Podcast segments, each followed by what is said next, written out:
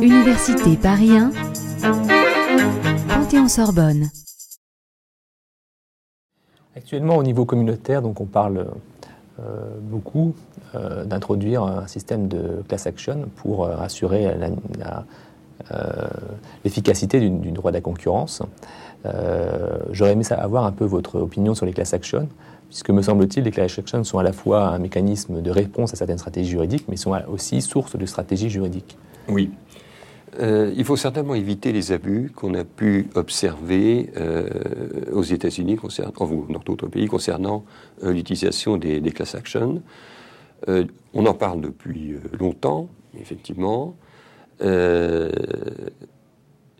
ne m'appartient pas, bien entendu, de, dessiner quel pourrait être, en, définitive, le, processus euh, le dispositif à, retenir en la matière, mais en tous les cas, ce qui est certain, c'est que euh, la class action doit être cernée dans son domaine. Elle ne peut pas s'appliquer à, n'importe quel domaine. Je pense que euh, domaine de la consommation, par exemple, ou peut-être aussi dans le domaine de, l'Internet, on peut imaginer ça. et par ailleurs, notre système est quand même très différent du, du système américain. Euh, ne serait-ce que par euh, l'absence de ce qu'on appelle les, dommages punitifs, hein, qui permettent de, prononcer des sanctions extrêmement lourdes.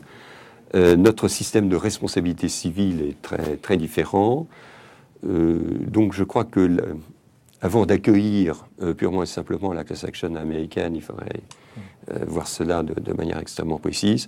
On peut imaginer d'autres systèmes et en tous les cas enfermer euh, cette class action euh, dans un cadre strict quant à son domaine, quant à l'utilisation des, procédures et quant à l'accord, je dirais, à recueillir effectivement euh, de la part du, justiciable.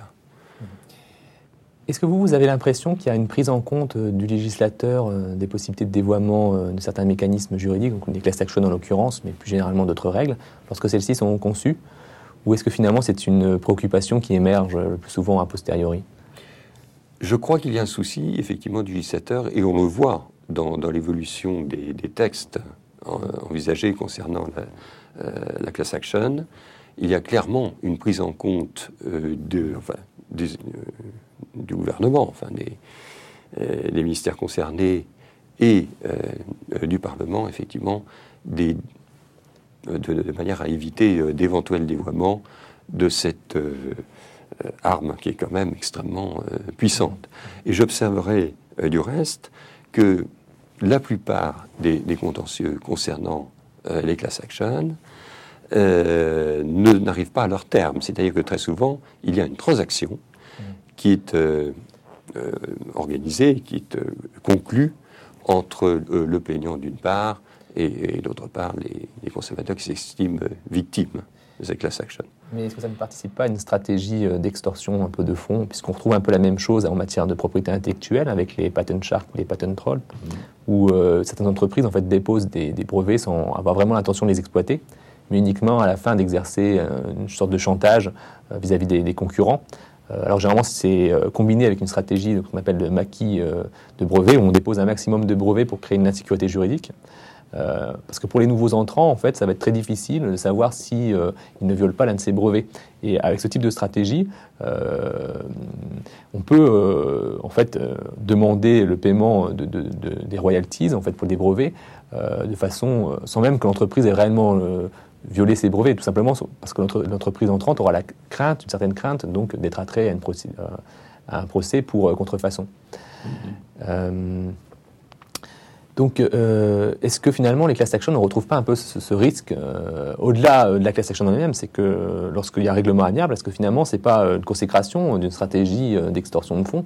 Parce que finalement, le problème des class actions, comme vous l'avez souligné avec les dommages à intérêts punitifs, c'est que le, risque d'être condamné à, un montant très élevé euh, entraîne une crainte, une aversion qui n'est pas toujours très rationnelle des entreprises, euh, qui peut les pousser à, euh, régler à l'amiable leur, litige, alors même que finalement ils seraient restés, pour ainsi dire, dans les clous. Il y a un risque effectivement de dévoiement d'utilisation de, la class action. Euh, et il apparaît euh, aux autorités gouvernementales dans la préparation des, textes, et elles s'y emploient, et au Parlement, par des dispositions adaptées, d'encadrer d'une manière très stricte, effectivement, l'utilisation de la class action. Euh, je crois qu'une class action américaine ne, serait pas adaptable en France, compte tenu, encore une fois, de notre système de de responsabilité civile. Euh, mais clairement, il y, a, un risque de dévoiement et il faudrait éviter de mettre les entreprises euh, dans une situation telle qu'elles se trouvent confrontées effectivement à une vague de class action qui serait peut-être l'occasion de, stratégies euh, détournées et, intéressées. Mais en même temps, pour les class action, je pense qu'on trouve la même chose avec le droit de la concurrence. Il y a toujours un double aspect, parce que certes, c'est une, il y a des possibilités d'instrumentaliser la class action, mais c'est aussi, il ne faut pas l'oublier, euh, une limite à certaines stratégies. On pense à toutes les stratégies de gestion à la marge où certaines entreprises euh, ne tiennent pas compte de certaines de leurs obligations dès lors que le coût pour euh, satisfaire à ces obligations est inférieur au gain qu'ils en tirent. Et on retrouve un petit peu la même chose avec le droit de la concurrence, puisque le droit de la concurrence, on peut le percevoir comme une réponse aux stratégies juridiques, mais on peut aussi le percevoir comme fournissant des ressources pour mettre en œuvre certaines stratégies juridiques. Est-ce que vous, vous avez eu euh, l'occasion d'être confronté à des stratégies juridiques particulières en matière de droit de la concurrence? En ce qui concerne le, tribunal de commerce, pas, pas réellement. Non, parce que, encore une fois, mhm. euh, bon, nous avons donc cette, effectivement cette plénitude de juridiction depuis, euh, depuis 2004, mais le tribunal de commerce est saisi essentiellement de, de, de demandes, effectivement, de dommages d'intérêt. Euh, pour des victimes, effectivement, d'actions, d'entente ou abus de, de, position dominante. Et du point de vue, j'allais dire, du, praticien, est-ce que, de votre expérience, parce que euh, on voit quand même que le droit de la concurrence peut servir, par exemple, euh, à casser des, des relations clients-fournisseurs chez des concurrents. ou par exemple à s'inviter à des relations dans lesquelles on n'était pas a priori parti, euh, lorsqu'on conteste euh, certains groupements économiques, euh, je pense à une affaire qui concernait M6, qui a contesté en fait les conditions pour devenir membre d'une association qui gérait les droits de diffusion, je crois, d'événements sportifs. elle avait porté plainte devant la commission. La, commission avait considéré qu'il n'y avait pas d'entente. et après, M6 a porté l'affaire devant le tribunal de première instance, et euh, ce, dernier a considéré que les critères étaient euh, trop discriminatoires, ce qui a permis à la suite, par la suite à M6 d'intégrer en fait ce club, euh, cette association de, chaînes au niveau public.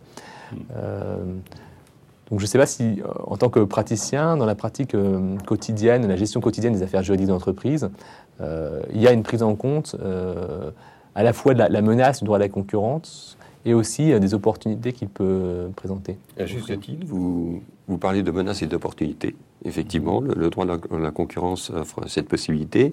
Elle permet euh, enfin, une utilisation euh, opportune, effectivement, ou opportuniste peut-être, mmh. du droit de la concurrence, permet d'éviter ou de, de, limiter les possibilités, effectivement, de, de la part de, de nouveaux entrants et de, bloquer la, concurrence.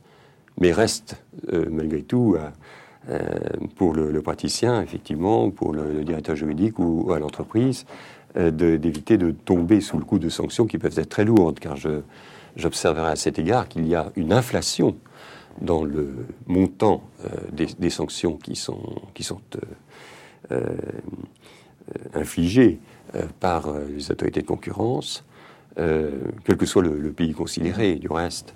Euh, mais en France, le, Conseil de la concurrence et maintenant l'autorité de la concurrence euh, inflige des sanctions très lourdes à caractère dissuasif. Alors, il est vrai aussi que derrière, les, tribunaux, enfin je pense notamment à cet arrêt de la Cour d'appel de Paris du 19 janvier 2010 concernant le, le, négoce de produits sidérurgiques, et qui a divisé par 8 euh, la sanction infligée par euh, le Conseil de la concurrence.